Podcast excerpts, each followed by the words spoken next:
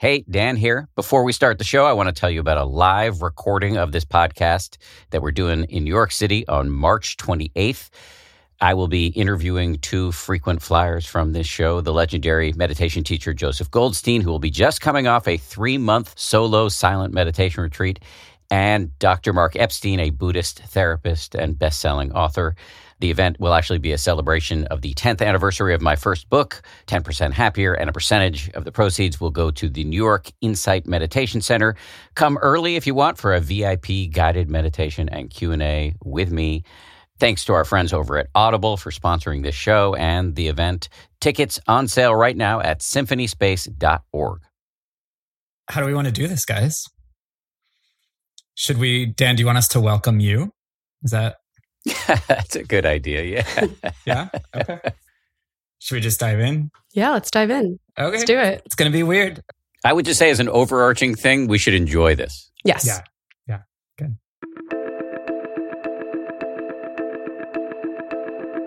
This is the 10% Happier Podcast. I'm Dan Harris.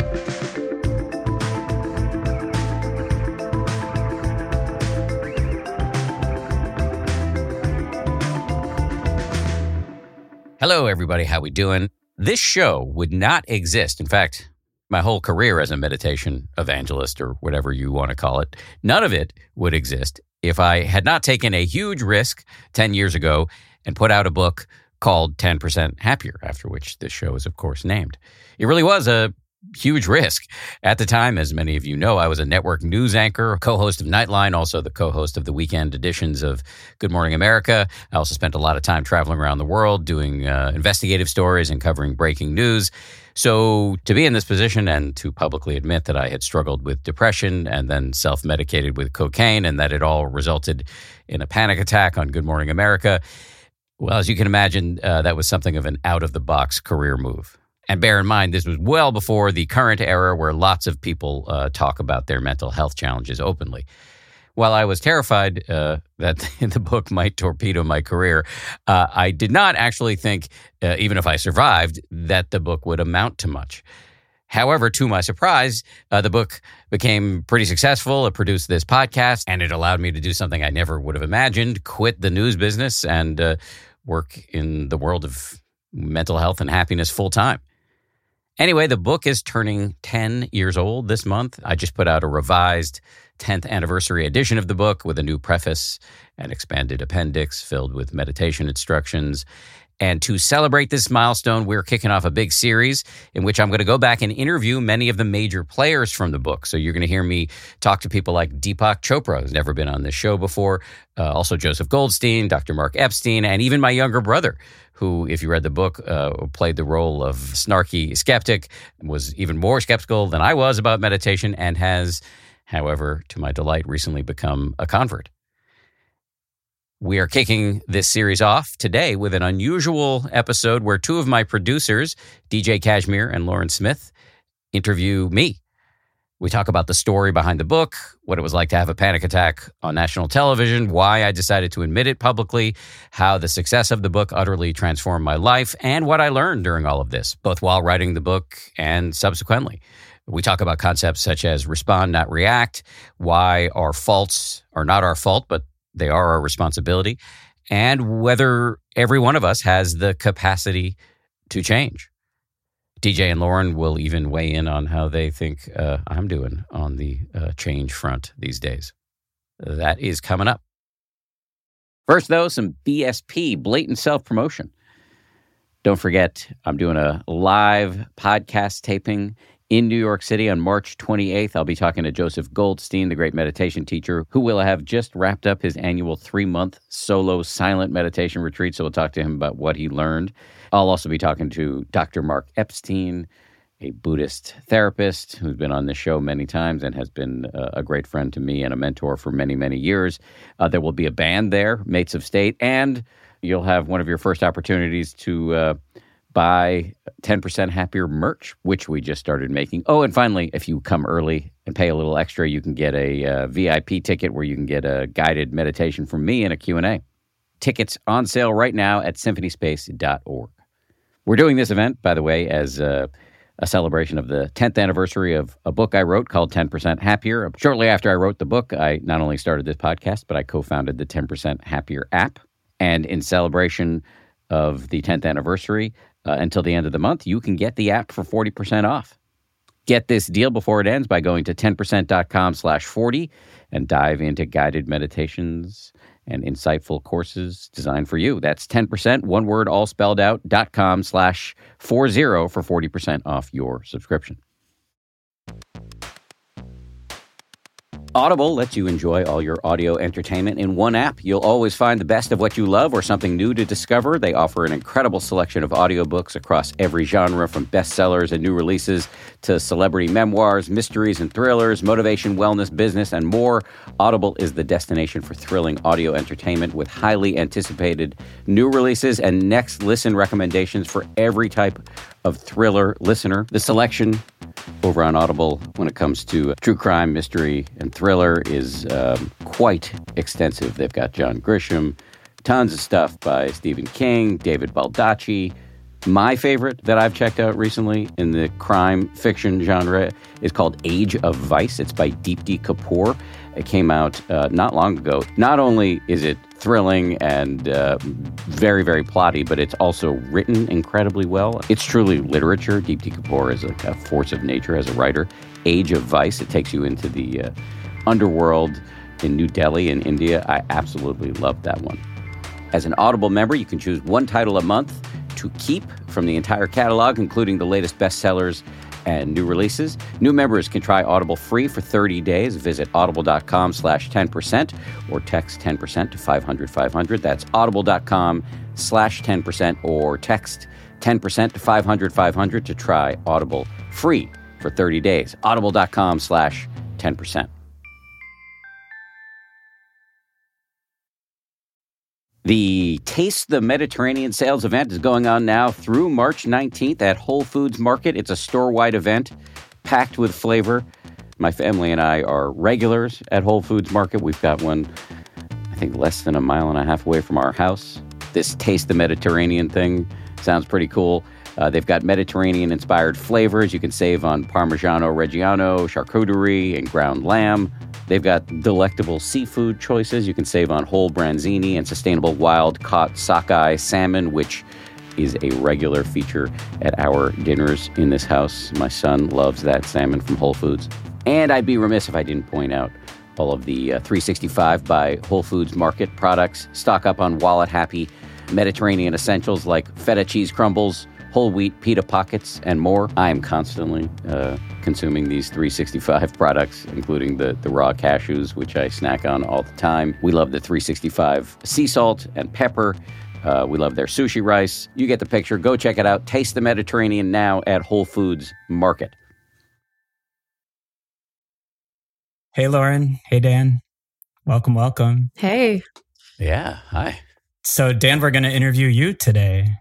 It is so much easier to be interviewed than it is to interview. Hmm. Guess I'm about to find that out too. yeah. I have so many follow up questions there, but we'll wait. I plan to make this as hard as possible for both of you. So you will you will see. Just one word answers the whole time. So when you said beforehand you like your guiding principle for the next hours that we should enjoy this, you meant you're going to torture us and enjoy it. Yes, uh, I, yes, I meant I will enjoy watching you suffer, which is the highest form of pleasure. It says that in the Dharma, actually. Must not have read that sutta yet. Let's let's introduce Lauren. She has not uh, I've been on the mic before. Um, so, Lauren Smith, producer extraordinaire, do you want to say hey? Hey, I'm so happy to be here.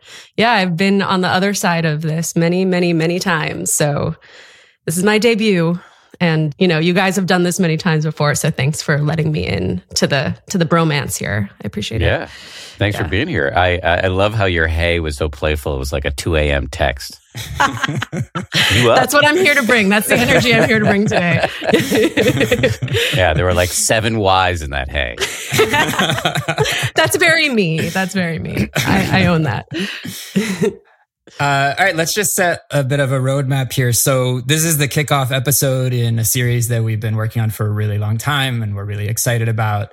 Dan, it's the 10th anniversary of your book, your first book, which, like this podcast, is called 10% Happier. And so we thought it would be fun for Lauren and I to interview you. Uh, we'll ask some questions about the book, some questions about the 10 years since, uh, have some fun with it. And at the end, we will give a little preview of uh, what's coming up in the next few weeks for listeners to look forward to. Dan, does that roadmap sound okay to you? Yeah, it sounds perfect. So, some of our listeners don't actually know your origin story, Dan, but you are good at talking. So, who were you before you wrote this memoir? What are the broad strokes of your story?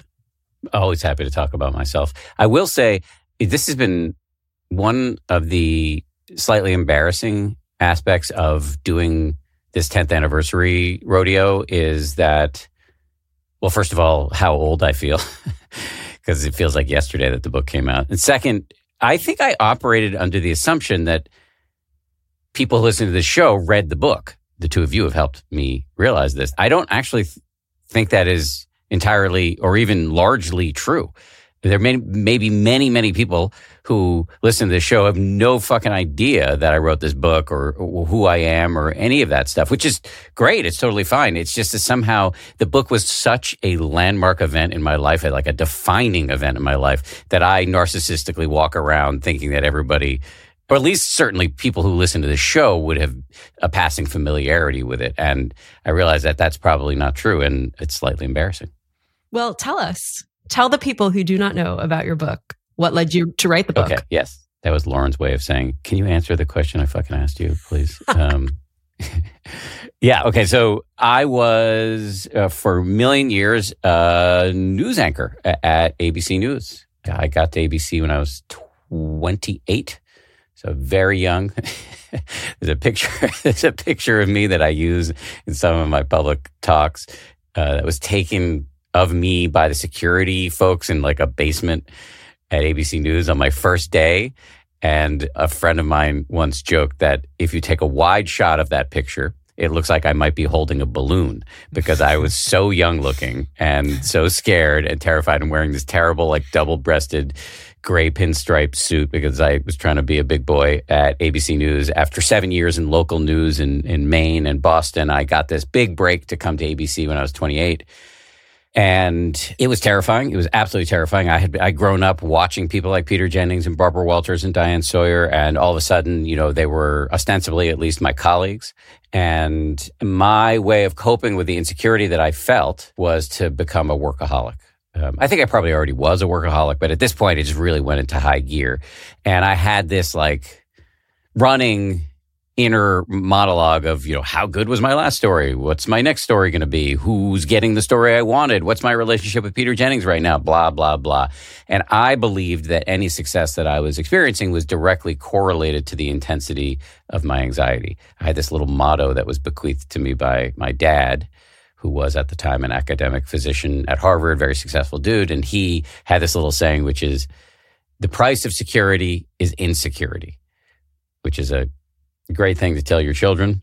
Uh, people are often shocked when I tell them that my dad is Jewish. It's a very cultural trait to venerate worrying in this way. And I subsequently learned uh, that my dad actually made this expression up to make me feel better about the worrying I was already doing. He wasn't actually trying to get me to worry more, but I kind of misinterpreted it and and used it to glorify this anxiety that I was experiencing. And shortly after I got to ABC, there was this huge event in the news, which was 9/11. So I arrived at ABC in 2000 at age 28, and then 9/11 happened the next year.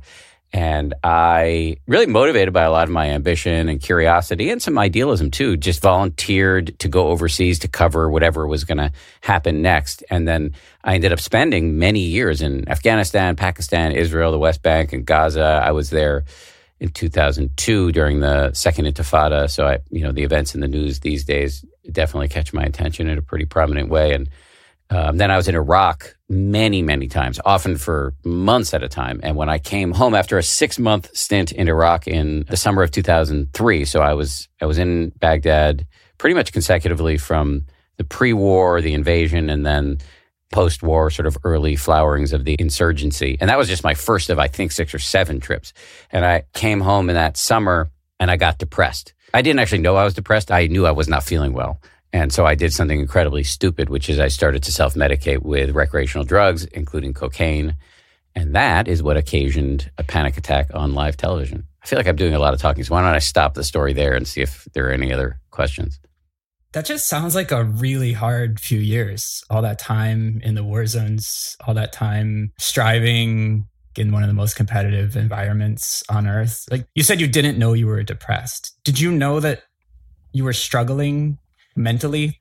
You know, it's so funny you say that it sounds like a hard couple of years because I remember those as some of my favorite years of being alive. Mm-hmm. And I experienced it, at least consciously, as incredibly exciting. Mm-hmm. And I remember, I don't I think I don't think I've ever written about this, but I remember a moment where I was in Ramallah, which is a major city in the West Bank, Palestinian territory, during a period of time when the Israelis invaded in 2002. And after spending a week in this incredibly hairy situation, and where I saw horrifying things, which I didn't enjoy. I'm not here to say that I, you know, got off on the on the horror or the violence, but it was very exciting and had this illicit feel of being in this place you're not supposed to be, which I've always enjoyed. I've always been a bit of a rule breaker. It had this illicit feel, and you get on TV, so it it was this very complex cocktail. And I remember getting out of Ramallah and going to my hotel room in Jerusalem and taking a shower and having the thought, I have no problems. That, especially compared to the people I was just spending, you know, I was deeply immersed with these folks who had a lot of problems. And I, I remember feeling just incredibly grateful that I got to do that job. So, yeah, it's just a long way of saying it didn't compute to me that period of time, at least consciously, did not compute as traumatic. Hmm.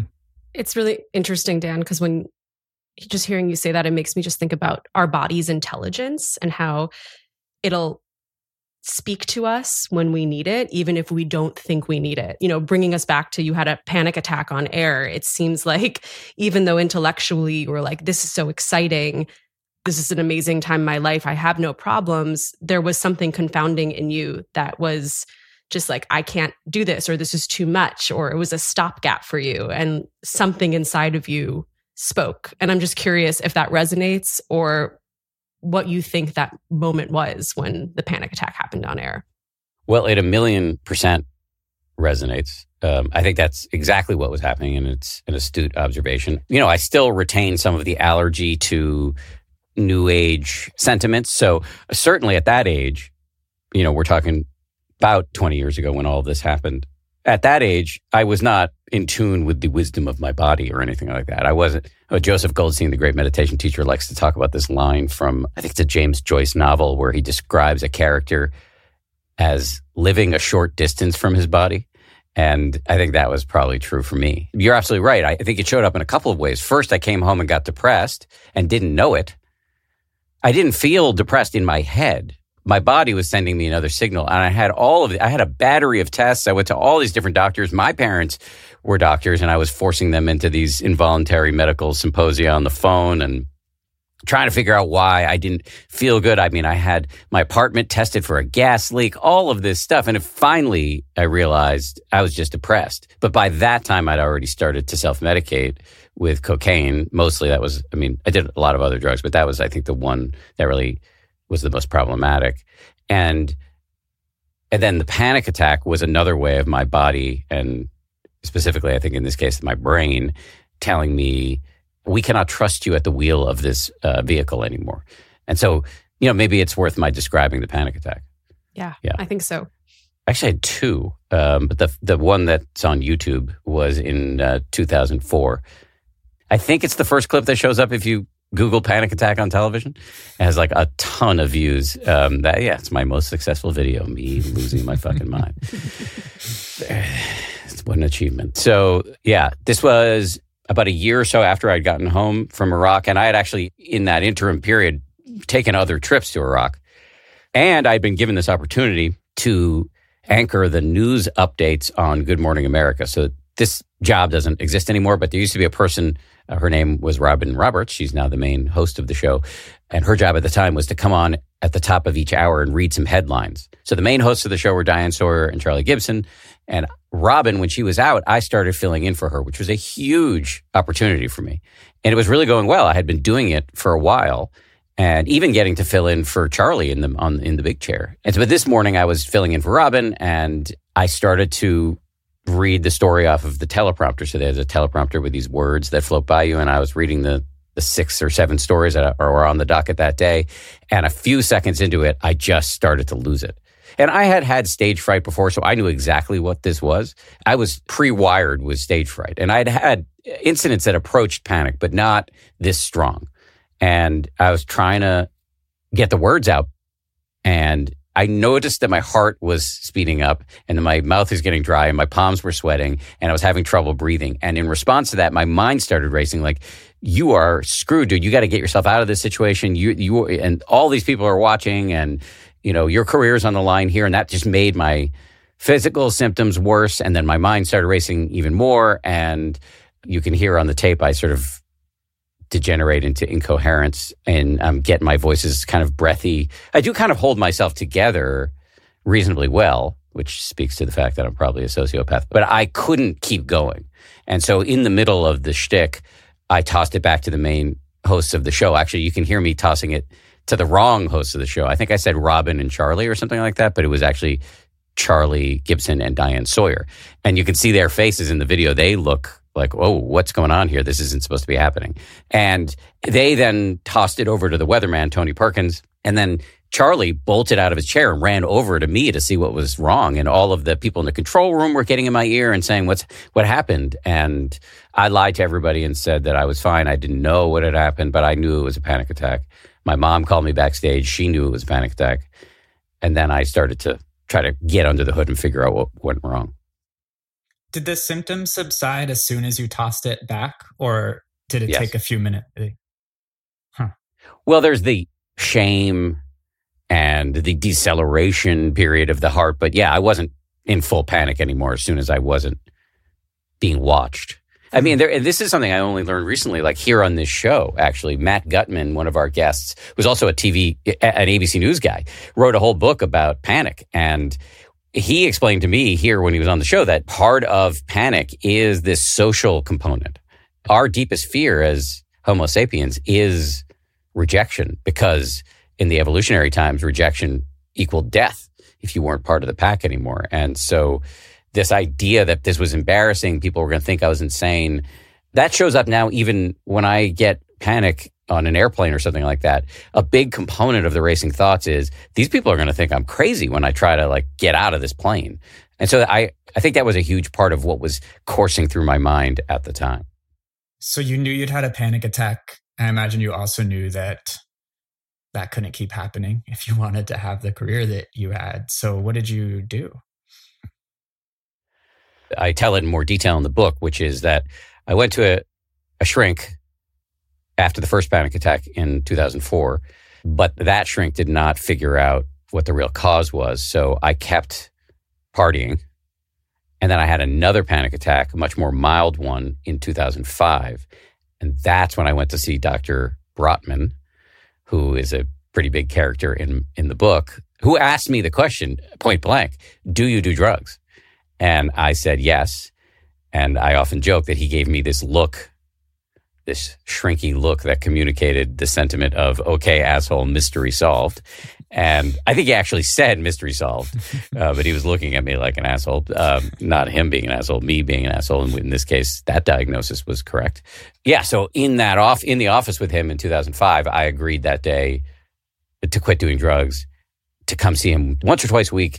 I think I ended up seeing him for like 10 years.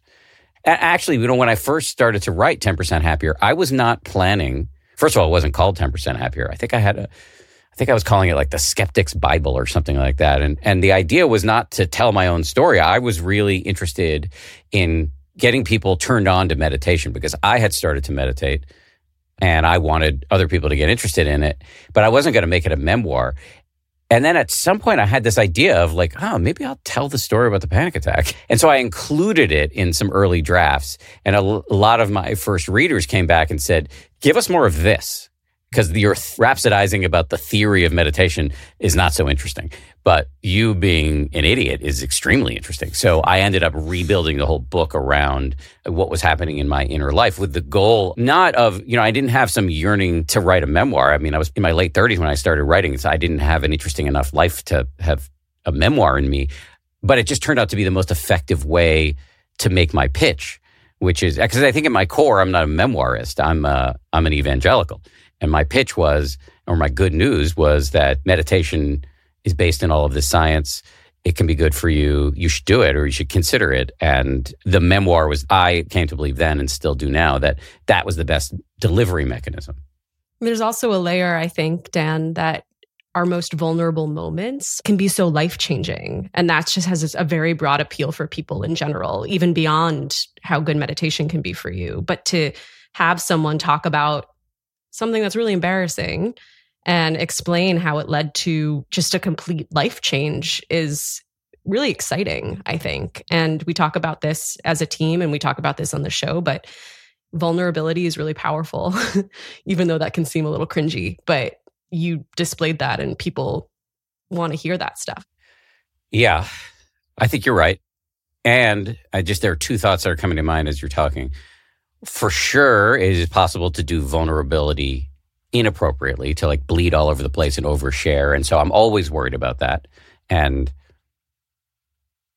yes, and I was very worried about that with this book. Hmm. And th- so that's my second point, which is that you have to remember the historical context in which I was writing this book in the early, in the late aughts and early 2010. So it was a five year project the culture was very different. We did not talk about mental health issues that openly at that time. And we certainly didn't talk about meditation. It was not, it had a moment in the 60s, but it had gone back to the fringes. And most certainly, news anchors weren't talking about having panic attacks, being depressed, doing a bunch of blow. That was like not a thing. And I was terrified. My family was terrified. My mom was trying to get me not to publish this book. My wife was incredibly supportive, but really worried. At this time, I was a I was the main one of the main hosts of the weekend edition of Good Morning America, and I had the thought that it's possible that general managers of the affiliates in certain conservative cities would say, "We don't want this guy on our airwaves anymore." Mm-hmm. So I was really scared to yeah. publish the book and and I'm not generally that brave, especially not the type of person who is going to willy nilly take risks with his career. I think there were two things that stiffened my spine. One is I just I had this incredible confidence that what that the important part of the book was not the embarrassing stuff about me, but was actually the inner technology that had several millennia of rigorous testing in the minds of people on many, many continents. Mm-hmm. I'm talking about meditation, of course. And so it struck me as being worth the risk. And then also my bosses, including Diane Sawyer, and also a guy named Ben Sherwood, who was the president of ABC News when the book came out, they were incredibly supportive. And, and you know, I, they read early drafts of the book, gave me notes, told me, go ahead, it's worth it. We've got your back. And when the book came out, you know, I think Diane Sawyer did two stories on the evening news the week the book came out. And mm. Good Morning America had me on. Ben Sherwood, the boss, basically sent a note to every anchor of every show, said, You will do this story on your air. And that's what made it a hit. Hmm. You said something a few minutes ago about not being a memoirist necessarily at heart, but being an evangelical. And it strikes me that you also would not have published the book if you weren't just so, so sure that it really, really could help people. When did you realize in your own life how potent this stuff was? When did that evangelical part of like who you are latch itself onto meditation? Because at the moment of the panic attack, it wasn't even on your radar. no. So let me, let me say two things. First, I think the best version of me, I think, is around this evangelical thing. You know, like the the best version of me is like, let me harness these decades of training I got in network news and in local news to be a storyteller and to be a, a, presenter of ideas and an explainer of ideas. Let me harness that to get out a what is essentially a public health message. Okay, that's the best part of me. But the worst part of me, which you guys see behind the scenes occasionally, is driven by fear often, which can turn into kind of overcommitting or greed, acquisitiveness, you know, like wanting to do too many things. And then I get short tempered and, and then I'm scary. And so I'm not saying, I think the evangelical thing is real and it's not the whole story. So I just want to be open about that. But yeah, I do. I think in moments where I can get my anxiety under control, either internally through meditation and other modalities, or externally by like having a boss like Ben Sherwood or Diane Sawyer sit me down and say, You're good. Then when I'm relaxed, I think the best part of me can come out, which is uh, helpfulness. You know, I, t- I say this all the time. You've heard me say it a million times. You probably have a drinking game for um, when I say this, but the Tibetan word for enlightenment roughly translates into a clearing away and a bringing forth. And that's at least one of the things that happens in meditation is you you're starting to clear away the more noxious tendencies in your mind. Mm. And then what is innate in all of us, which is this, you know, we are wired as a species. So you don't have to take it personally. Like I, when I talk about the best in me, I'm not, I'm not patting myself on the back. I think this is a capacity we all have to be useful. Hmm. And then the luckiest of us figure out some match between our innate desire to be helpful and useful and to matter and what our skills are. That's the sort of good fortune I've had. Anyway, maybe I should answer the question you actually asked me, which is why meditation? Hmm. Um, they're nodding their heads. Okay, so I had no interest in meditation. none. Yeah. I was none, no pre-existing interest in meditation. I was my parents, who I've referenced a couple times, were hippies, and they used to drag me to you know health food stores and to go, to go camping. And I remember my dad wearing a do rag, and they were very annoying. And they forced me to do yoga classes when I was a kid, and you know we you know whatever. So I had some scar tissue around that, and as a result, and, and that kind of entered into a noxious partnership with uh, one of my less attractive tendencies, which is dismissiveness. I am at baseline dismissive, uh, which I, is something I've worked on a lot with varying degrees of success. And so, if you take my conditioning, uh, or you know, a childhood and this pattern of being dismissive, I thought meditation was I mean, to the extent that I'd ever considered it before, just complete bullshit. And for people who smelled like feet and were really into aromatherapy and Cat Stevens and John Tesh and crystals and whatever. And so after I had the panic attack and started doing therapy, I wasn't like diving into the meditation of it all. That actually happened over the course of a couple of years. Without telling too much of the story, will actually, in the course of the the next couple of weeks, you'll be meeting some of the key players in that story. But so the TLDR of it is the first thing is I read a book by a guy named Eckhart Tolle, and Tolle uh, is a best-selling self-help guru, and um, I was reading the book not because I was interested in him for my own purposes, but because I thought he might be a good story for Nightline.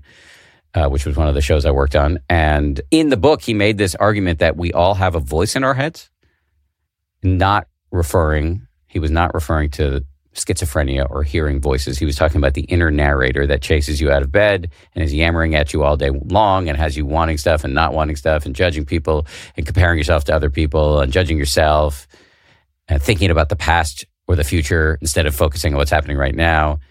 And Tolle's argument was that this inner cacophony, which if we broadcast aloud, you would be locked up, this inner cacophony owns you if you have no visibility into what's happening. And I found that absolutely compelling. And I realized that this thesis about the human condition explained the panic attack, the most embarrassing moment of my life. It was because I had this inner dialogue fueled by greed and fear and confusion that I went, and some good stuff too. So I went off overseas and started covering war zones yeah, in there were some good motivations with you know curiosity and idealism and service, and in there were also some ambition and desire. And I did all this without really taking a proper inventory of what my motivations were. And then I came home, got depressed, didn't know I was depressed, and started self medicating, and had a panic attack. So I thought this was such an interesting thesis, and I went and interviewed Eckhart, and he turned out to be unsatisfying. That's kind of a story in and of itself. That's in the book. And if I can cut to the chase here, it was through subsequent research post meeting Eckhart Tolle that I found Buddhism. through Dr. Mark Epstein, who who's going to be part of the series uh, in the coming days. You'll hear from Epstein, um, and he becomes a major character in the book. He's a psychiatrist based in New York City. My wife gave me one of his books, and I I started to realize that this idea of this monkey mind that we all have was not an Eckhart Tolle trademarked insight. It, it, it really dates all the way back to the Buddha, and Epstein has written these beautiful books about the overlap between Buddhism or the Dharma and modern psychology. And I started reading those books, and then I called him up and begged him to be my friend. And uh, and there's like a Tuesdays with Morrie type uh, vibe with me and Mark throughout the book, and he's explaining the Dharma to me as I'm trying to put it into uh, action in a busy, modern, skeptical life. So to answer your question about meditation, which I keep not doing, meditation itself is a key part of how one manages the ego or the voice in the head, or the inner chaos and cacophony. And it's, I thought it was, it must be some esoteric practice that involved, you know, joining a group or believing in special things, but it really is very simple and has been secularized in the form of mindfulness based stress reduction, which was invented by Jon Kabat-Zinn, who was recently on the show at the beginning of the year, who is an MIT uh, molecular biologist who was a practicing Zen Buddhist and had this idea that, wait, maybe I can do a secular version of this.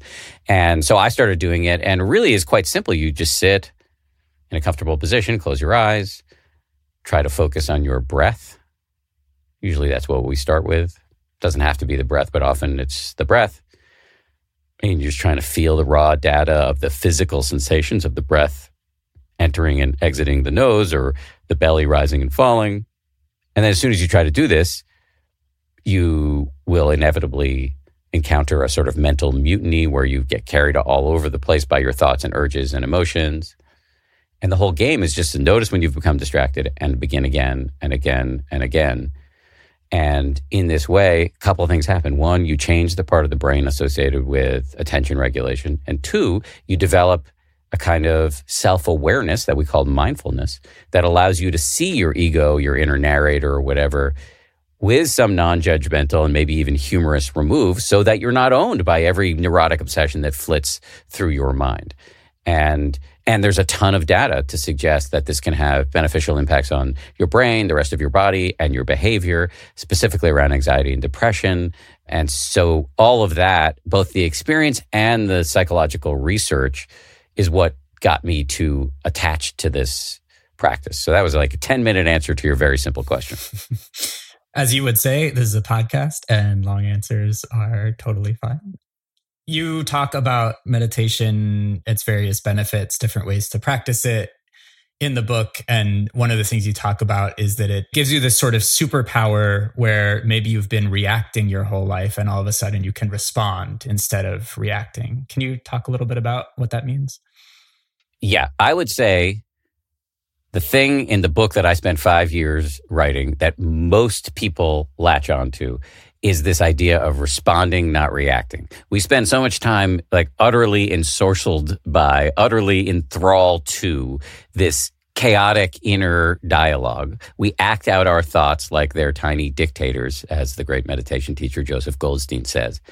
What meditation helps you do is to drop out of the noise, to start to view your thoughts with some distance so that they don't own you. And that doesn't mean that you don't engage effectively in the world. Quite the opposite. You learn to respond wisely to stuff instead of reacting blindly. Most of us are on like just totally controlled by the malevolent puppeteer of our thoughts. When in fact, we have this inner capacity to view the contents of our consciousness with some mindfulness, with some self awareness, and without being totally attached to them. And to me, that's kind of the big headline of the book. And then what you see me do is fuck it up repeatedly. I've never personally seen that, but yeah, uh, yeah. um, yeah. Of course. I want to hand things back to Lauren in a sec, but just one more question. I heard you say just a second ago, you said we have this inner capacity. Um, Is that true for everybody? I know people come up to you all the time and say, meditation sounds great, but it's not something I can do. You know, my mind too busy. Do we all have that inner yeah. capacity? I love when people say that to me. Those are those are my people. Hmm. I stole that that turn of phrase from Sharon Salzberg because she says the same thing. Sharon's a, a great meditation teacher. Yeah, I, I think that's very common. People have a sense that their mind is crazy, that they're like eminently distractible, or maybe they even tried meditation and very quickly saw that the mind is busy. I sometimes joke that it's like trying to hold a live fish in your hands, that it's just, just going all over the place. And they see that and wrongly conclude that that means that they have some sort of bespoke lunacy. I call this the fallacy of uniqueness, that somehow they and only they cannot meditate. When in fact, evolution most likely wired us to have this racing mind because it kept us safe on the savannah and other places where we were evolving. And so the point is not to clear your mind, which I think is the most damaging misconception about meditation. Mm-hmm. Uh, I, as you've heard me say a million times, clearing your mind is impossible unless you're enlightened or you've died. The point is not to clear your mind. The point is to focus your mind for a few nanoseconds at a time on something neutral, like the feeling of your breath coming in and going out. And then every time you get distracted, you start again and again and again. And that getting distracted, that waking up from getting distracted, is not proof that you're failing. It's proof that you're doing it right. Because the whole game is just to notice how crazy the mind is, to notice what your life is actually about. You might think your life is about service or loyalty or whatever, and that's true in a certain in a certain way. But if you pay attention to your mind, mostly what your life about is about is like what's for lunch and did I miss the latest Bravo uh, show about Real Housewives and where do gerbils run wild and you know blah blah blah or you're planning a homicide or whatever it is. That is what's happening in your mind on a moment to moment basis. And what this process does is help you wake up to that so that you can make better decisions. Coming up, we're going to talk about some of the aspects of my own personality that I've learned about along the way uh, that needed to change. And uh, DJ and Lauren will weigh in on whether uh, I've been successful from their point of view.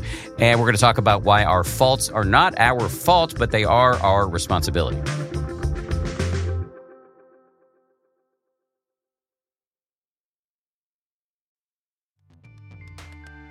Dell Tech Fest starts now. To thank you for 40 unforgettable years, Dell Technologies is celebrating with anniversary savings on their most popular tech. For a limited time only, save on select next gen PCs like the XPS 13 Plus, where you can make the everyday easier with Windows 11. Plus, curate your dream setup with great deals on select monitors, mice, and more must have electronics and accessories. When you shop online at Dell.com/deals, you'll have access to leading edge technology and free shipping on everything. Again, that's Dell.com slash deals.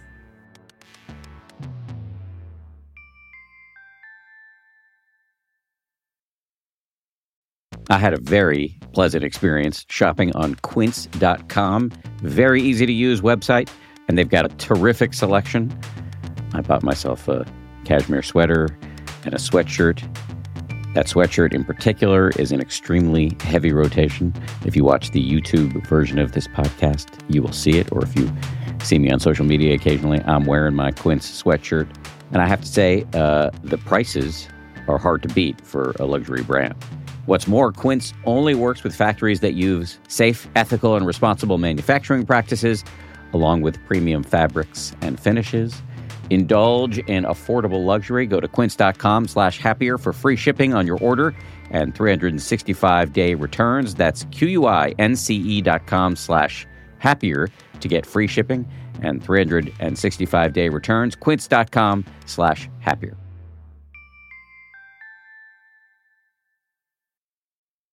Don't forget to celebrate the 10th anniversary of the 10% Happier book. We are offering subscriptions to the 10% Happier app at a 40% discount until the end of the month. Get this deal before it ends by going to 10%.com slash 40. That's 10%, one word, all spelled out, dot com slash 40 for 40% off your subscription. How successful do you think you are, Dan, at operationalizing this in your like daily interactions?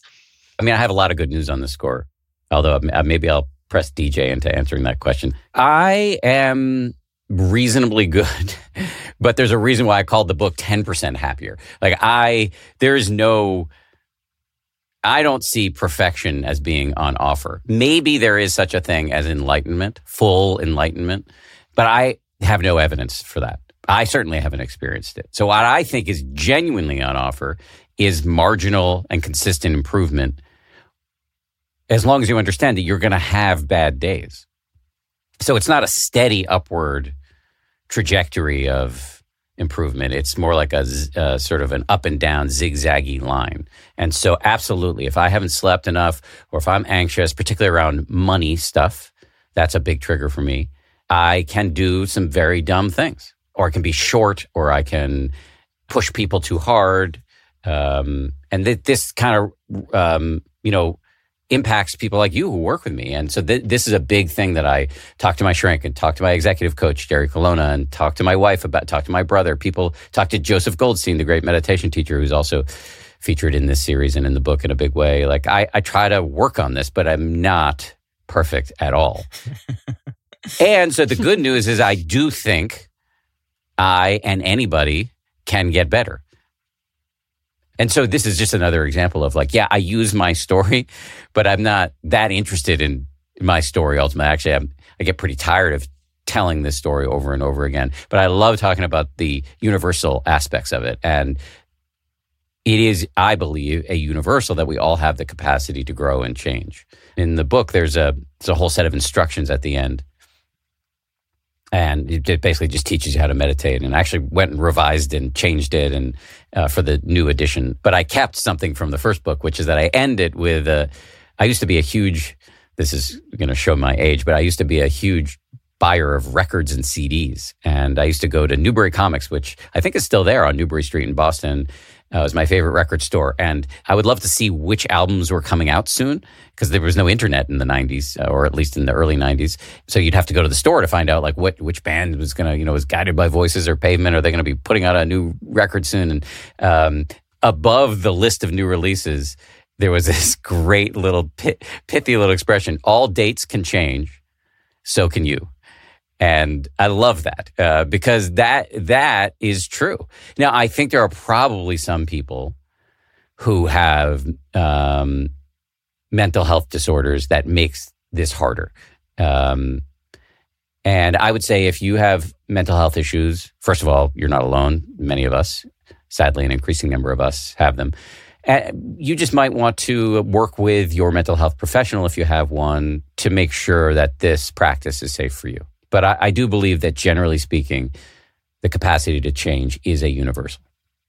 DJ, you have uh, fewer compunctions about pissing me off. So, I mean, you, you, you, I know you've seen me on many a bad hair day. So it's not like you're working with some like perfected guru here. Yeah, that's true.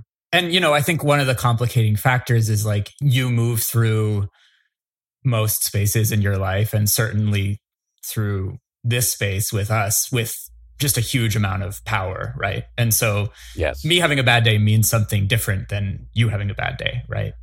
I don't know. I think my experience of you is like your practice is real, you take it seriously, and it bestows on you a level of self awareness that allows you to do a couple things that I've seen you do. One is like check your bad impulse in the moment, which you sometimes do. Another is like name the bad impulse almost immediately after it surfaces. And another is like name it a little later than that, but still name it, right? And it just takes a lot of the charge out of whatever the behavior is or the impulse is that you have that ability to either interrupt yourself before you do the thing or name it really quickly, right? So sometimes that means you just acknowledging, like, I'm pretty tired right now and I'm a little frustrated and like that might come out sideways and it's not about you. And you just kind of set the table that way as a way to like give everybody a sense of where you're at right? And other times you'll say like you'll be a few minutes into a conversation and be like hey i think i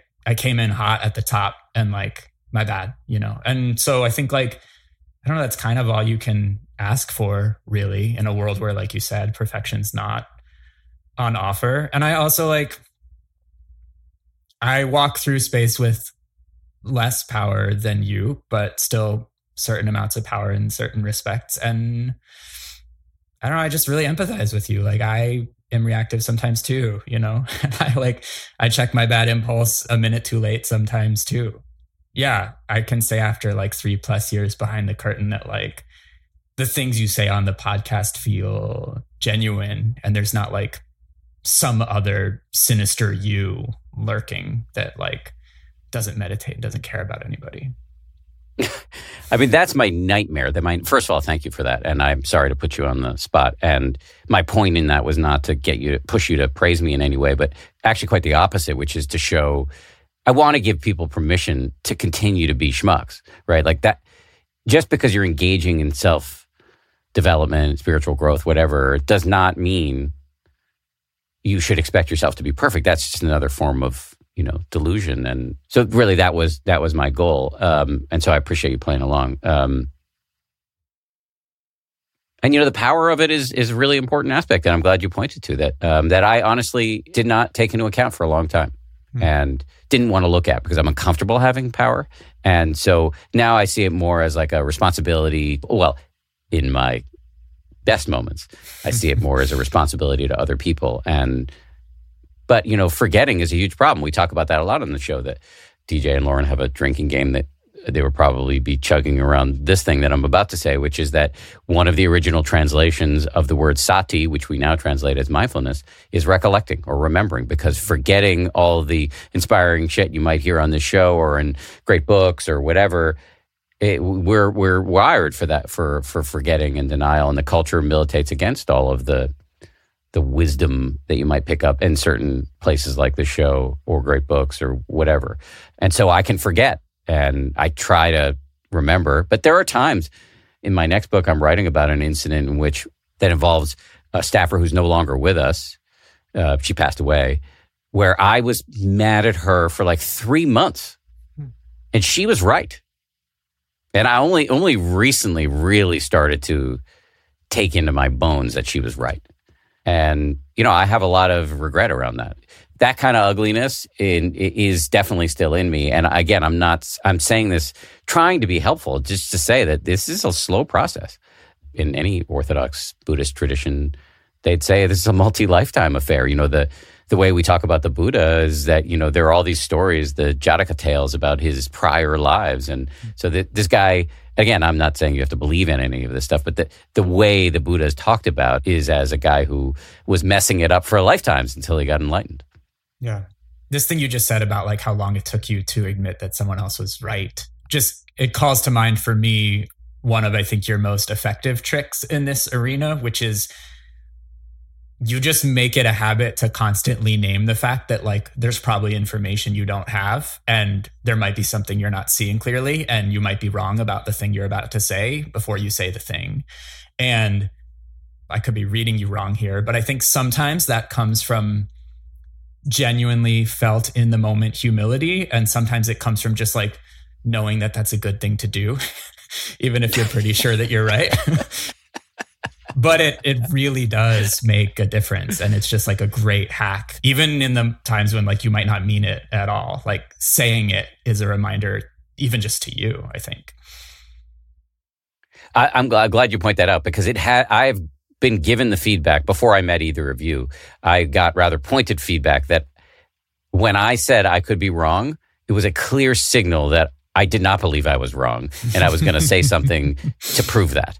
And so I would say one of the fruits of my practice that has showed up in the years after the book came out, in the 10 years, is that I have decreasing confidence in my own correctness. And there's a long history of people praising intellectual humility.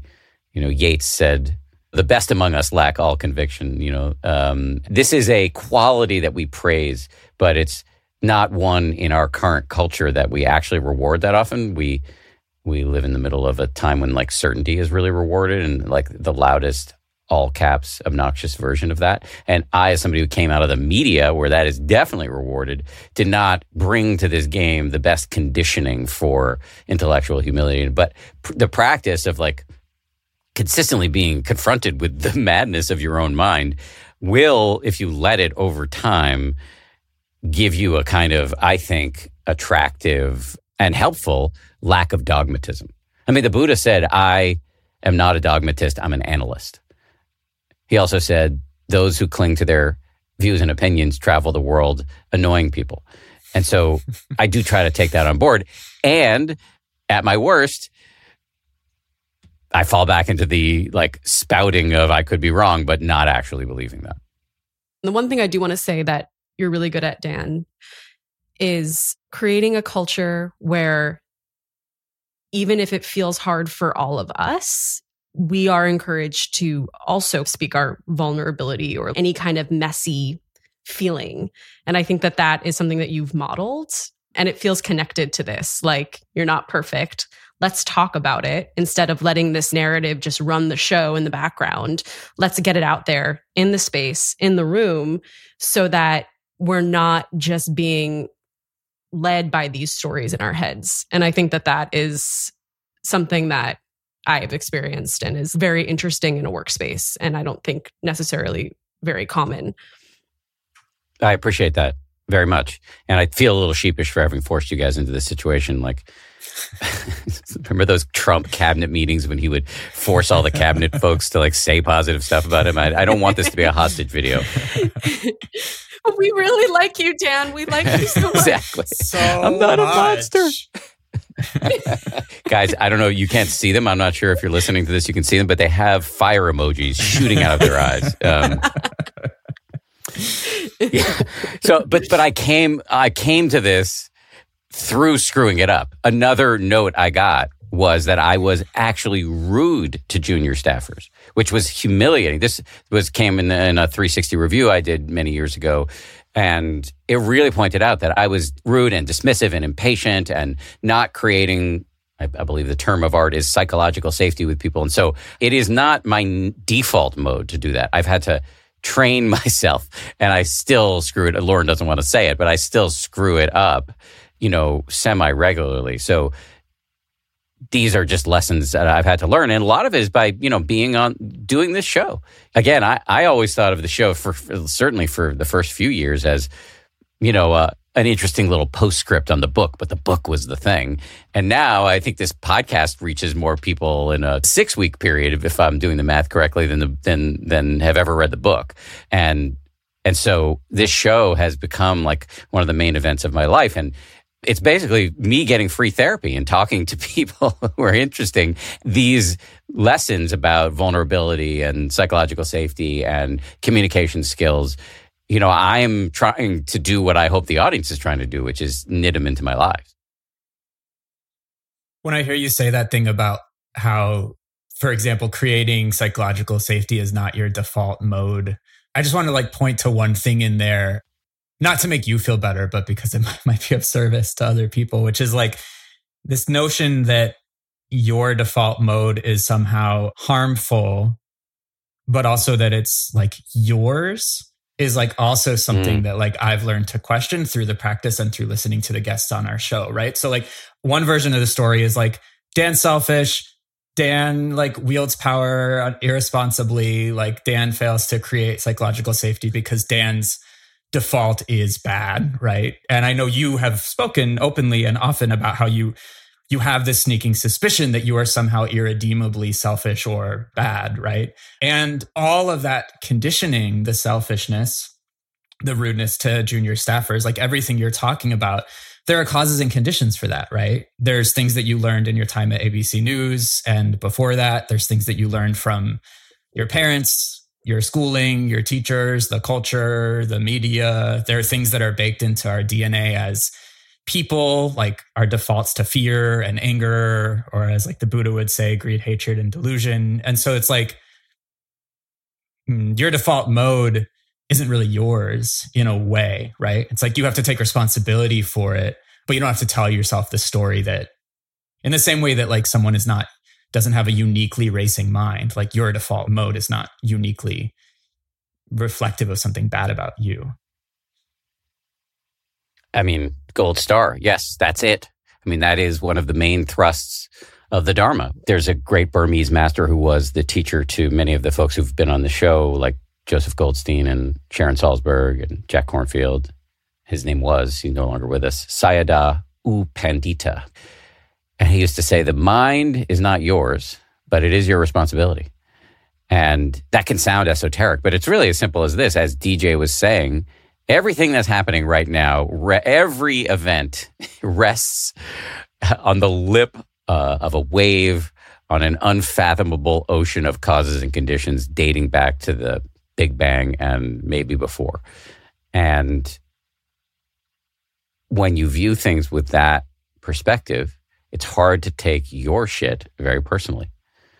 And so I do. I spend my life now, like a, uh, not all of my life, but a big percentage of my life telling my own embarrassing stories, not because I think, I mean, I try to make them interesting, but not because that's the point, but because I'm trying to get people to see that you don't have to take your own inner Mishigas too personally. And that actually the real liberation is to start to see it as something that's impersonal. Doesn't mean you don't have to take responsibility for it, but you don't have to add on the whole story about how this is you irrevocably, et cetera, et cetera. Coming up, how the book's success uh, has changed my life and how it feels now to find myself uh, in the role of quasi self help guru.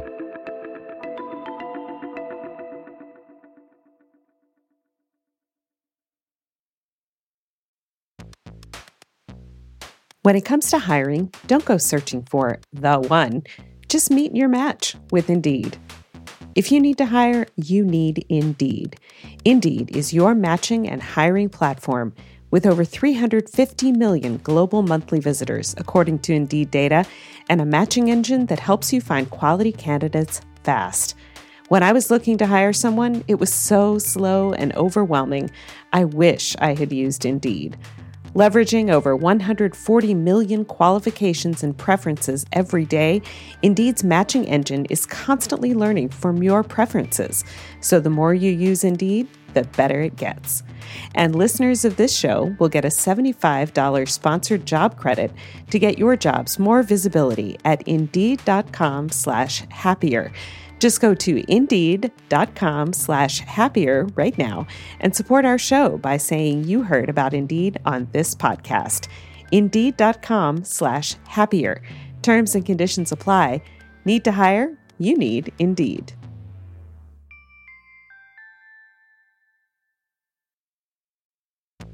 Experiences are what people love the most about travel. This is perhaps a bit idiosyncratic, but one of the experiences that my son, Alexander, loves is mini golf.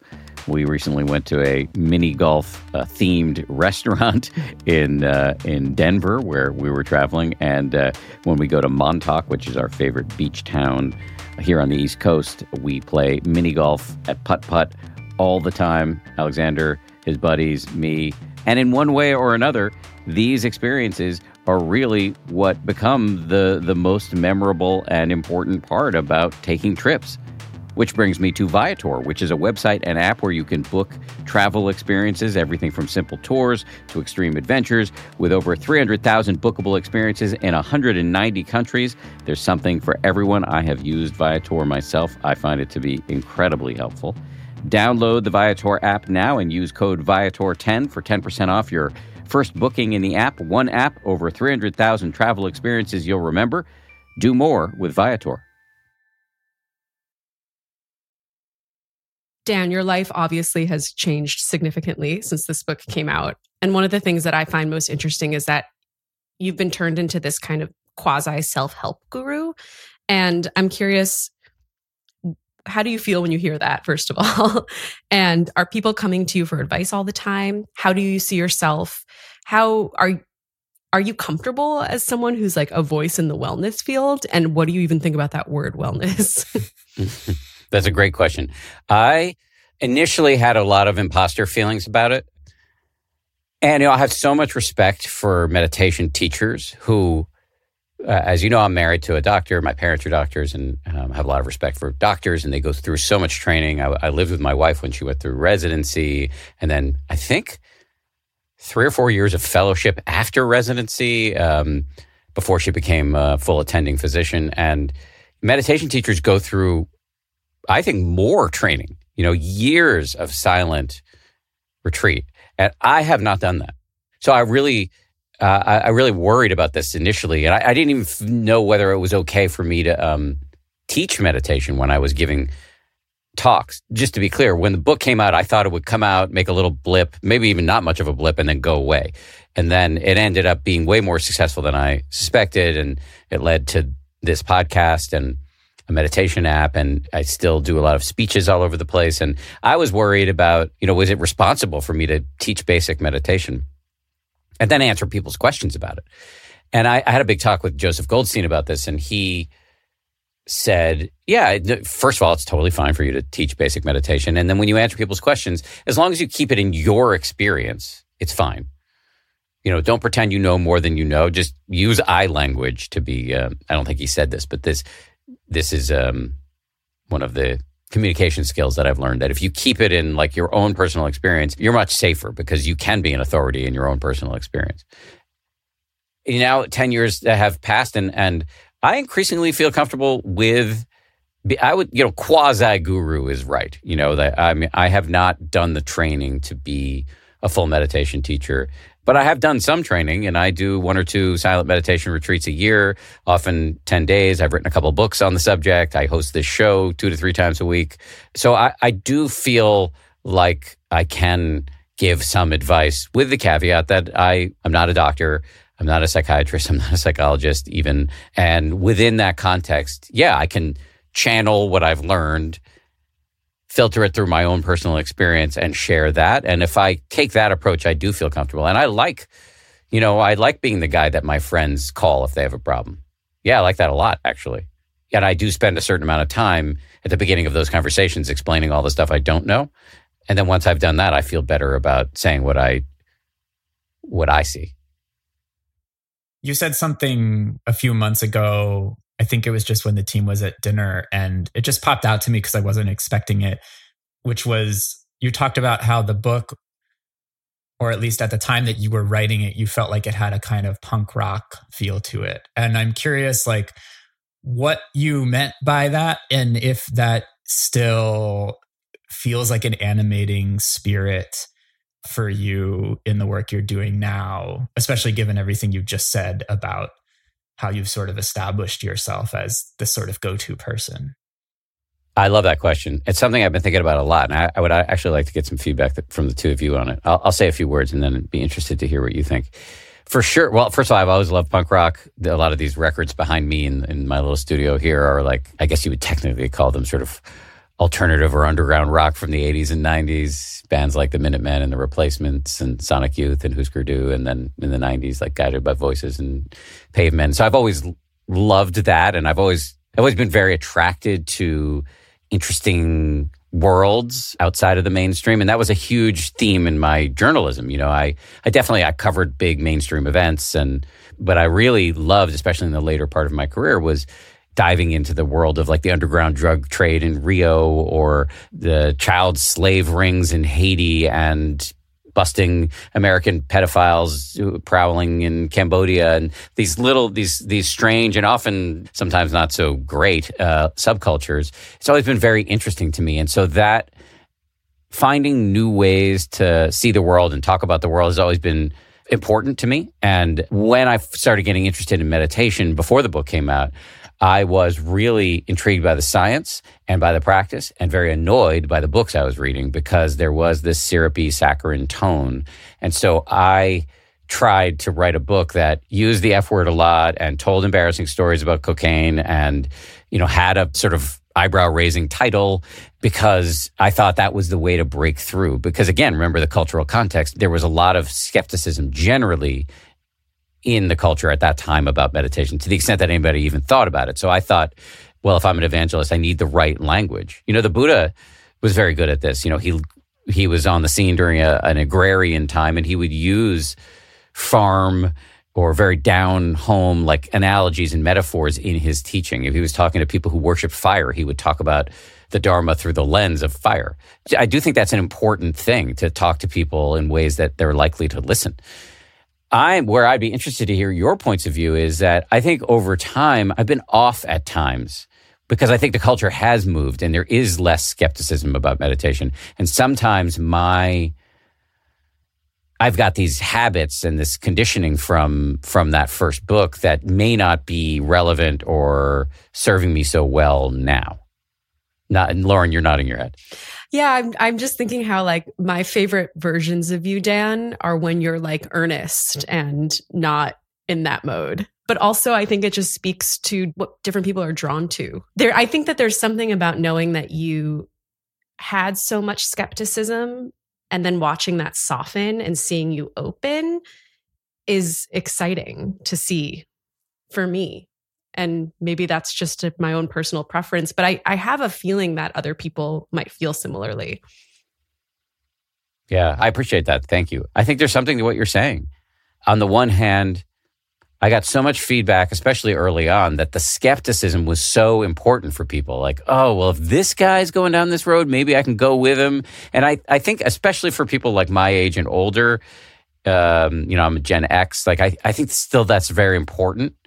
And yet, I think for younger people, especially because younger people, are, by most humans are younger than me, but I, I'm referring to, you know, anybody in their 30s or below that as you guys know there's so much suffering going on right now. People are not bringing skepticism to tools that could help them turn down their anxiety or depression. They really want them. And so i don't need to gild the lily or dress it up with you know too much profanity or skepticism because that that actually is that it's discordant to many audiences so i am increasingly trying to figure out how to how to straddle all of this and and be effective and be real because I am a guy who swears a lot and I do like making jokes. And it's about thinking about the appropriate time and place for all of that.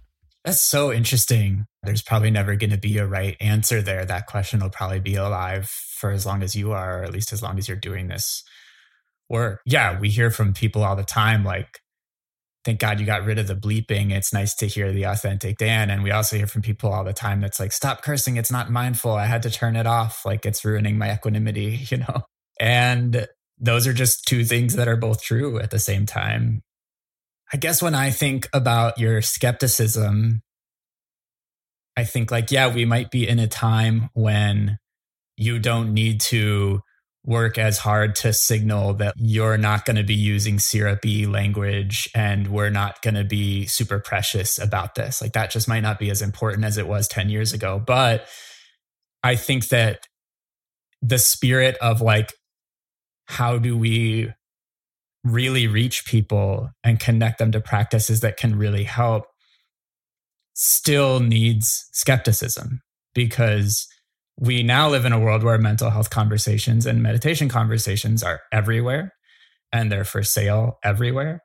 And there are a lot of claims being made and there are a lot of products being sold and there's a lot of conventional wisdom being peddled. And so we still need to be skeptical, but maybe just in different ways. Like, are we talking about trauma in ways that are good for people or bad for people? Are we talking about trigger warnings in ways that are good for people or bad for people? Are we talking about is talking about anxiety all the time actually helpful or is it making people more anxious right? So like we still need the skepticism and i think there is an echo chamber that we can sometimes fall into where we get pitched a guest and they've got this great pedigree and their book has been blurbed by 10 people who have been on the show before and it just feels like an obvious home run. Are we losing a little bit of the skepticism that you started with? Like do we need to be pushing harder on what are really the best ways to be talking about this? What are really the most useful practices? So yeah, I think it's got to stay. It's just got to like bob and weave and change and be impermanent like everything else.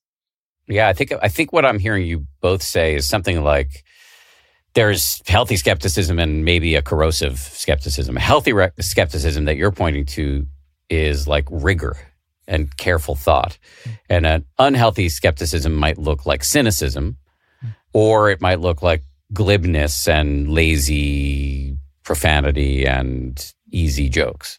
And so I don't think we're heading into a world where I don't say fuck anymore or I don't make jokes. But I, I was talking with Joseph about this just the other day.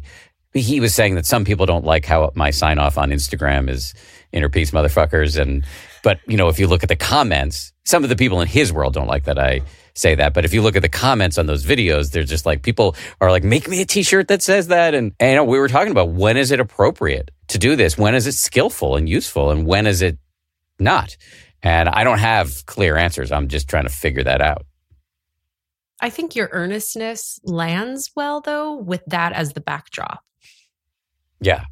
Yeah. So I think it's like what you're pointing to is some sort of wise combination. Like everything in life, right? Yes. This is another, you know, TPH staff drinking game I'm sure that they could play. But I'm always talking about this Esther Perel expression that I love. Esther Perel is the great couples counselor who's been on the show a million times. I love her so much. And she talks about how some some things are not problems to be fixed, but dynamics to be managed. Mm-hmm. And I think we've just identified one. Mm, I love that. So, yeah, maybe before we let folks go, Dan, can you just give us a preview of what's coming up in this really exciting series that we've been working on for so long uh, around the 10th anniversary? We are doing a big and ambitious series here on the show. Very grateful to DJ and Lauren for doing a ton of work. One of the guiding principles that we talked about a lot is that we didn't want this to feel just like rote and repetitive promotion for the book. And so, yeah, we are celebrating the fact that there's a new edition of the book coming out, a revised uh, edition of the book, and that's fun for us. But these episodes are meant to stand on their own as value add for you, the listener. Um, and so there'll be a thin veneer of, hey, this is part of this series, but mostly it's about just doing something useful and interesting for you. So the the theme is that we're just going back and talking to the key players from the book, and it's not so much about, uh, about talking to them about their experience being in the book, that would be pretty boring. We're just talking about the things they're interested in now. So we're just producing a bunch of new episodes that we would produce at any time, but we're just kind of lumping them together in this series. So we're talking to people like Joseph Goldstein. And when I asked him what he wanted to talk about, he said he's increasingly interested in talking about esoteric aspects of Buddhist cosmology, like karma and rebirth and even superpowers. And so we actually had a fascinating discussion about this. And, and it's not the type of things that modern Dharma teachers, especially, especially in the West, really go into. And, and he, he goes into it. We talked to Deepak Chopra, who plays a, a bit of a the role of a foil in the book. He uh, make fun of him a little bit, and so I was interested to see what what do I make of him now, ten years later, and is he mad at me? And so you'll hear the results. Uh, we talked to Spring Washam, who's a great meditation teacher, who I also kind of make fun of a little bit in the book, although she turns into a hero. And subsequently, she and I have become quite good friends, and uh, so we're talking to her about should you go on a meditation retreat? Something that people talk about a lot and increasingly people are interested in it. So what do you need to know before you go? Should you even go? We're, we're going to talk to her about that. I talked to Dr. Mark Epstein, who I mentioned earlier, and he's got fascinating things to say about the Buddhist concept of emptiness or not self, which we were talking about earlier. Like the, this very hard to grok idea that you shouldn't take the contents of your mind personally, and how that can seem scary or weird, but actually it should be deeply comforting. And then finally, well, we talked to my brother Matt, who plays the role of skeptic in the book, was making fun of me for getting into all this stuff, and is now, to my great delight, a very dedicated Dharma practitioner. I have joked that there's times when he comes to me to talk about meditation, and I have this Buddhist phrase that comes through my mind, which is, I fucking told you. Uh, and uh, it's uh, that's a really fun conversation, very satisfying for me. And finally, just one now that I'm just shamelessly promoting everything here, just well, I do want to say that we are doing a live show in New York City. Um, where we're going to have a band and uh, some very special guests, many of whom uh, you just heard me talk about. Uh, so you can come celebrate this in person. this is also just kind of in keeping with us running a bunch of experiments lately. so this kind of idea of doing a a live party I'm interested to see how it goes. So come join us. All the information's in the show notes. Awesome. Thanks for uh, letting us grill you. This has been a fun turning of the tables today. We should do it more often. You guys are really good at this. Well, we learn from the best, don't we? I think I just threw up in my mouth a little bit. I'm here to bring the earnest energy too. Come on. Uh, you guys are the best. This has been an amazing series. It's also been a great conversation. So thank you. Sweet. Thank you, Dan. Thank you. Yeah, thanks for having us. Thanks again to DJ and Lauren. We've got many more great episodes coming up. Deepak Chopra, Joseph Goldstein, Mark Epstein, my little brother. It's going to be great. 10% Happier is produced by Gabrielle Zuckerman, Justine Davey, Lauren Smith, and Tara Anderson. DJ Cashmere is our senior producer. Marissa Schneiderman is our senior editor. Kevin O'Connell is our director of audio and post production, and Kimmy Regler is our executive producer. Alicia Mackey leads our marketing, and Tony Magyar is our director of podcasts. And finally, Nick Thorburn of the great band Islands wrote our theme.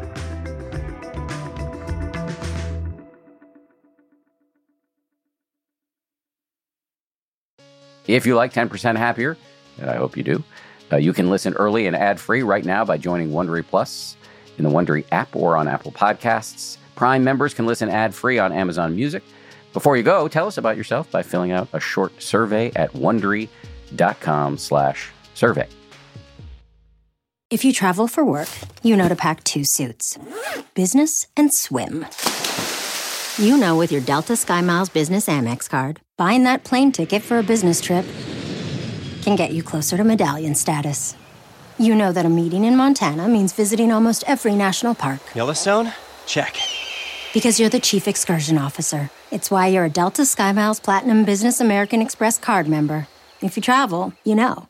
Terms apply. Visit go.amex slash you know business. The early 2000s was a breeding ground for bad reality competition series. From shows like Kid Nation, CBS's weird Lord of the Flies style social experiment that took 40 kids to live by themselves in a ghost town, to The Swan, a horrifying concept where women spent months undergoing a physical transformation and then were made to compete in a beauty pageant. Hi, I'm Misha Brown, and I'm the host of Wondery's podcast, The Big Flop. Each episode, comedians join me to chronicle one of the biggest pop culture fails of all time and try to answer the age old question who thought this was a good idea? Recently, on The Big Flop, we looked at the reality TV show The Swan. The problem this dream opportunity quickly became a viewing nightmare. They were isolated for weeks, berated, operated on, and then were ranked by a panel of judges. Follow the big flop on the Wondery app or wherever you get your podcasts.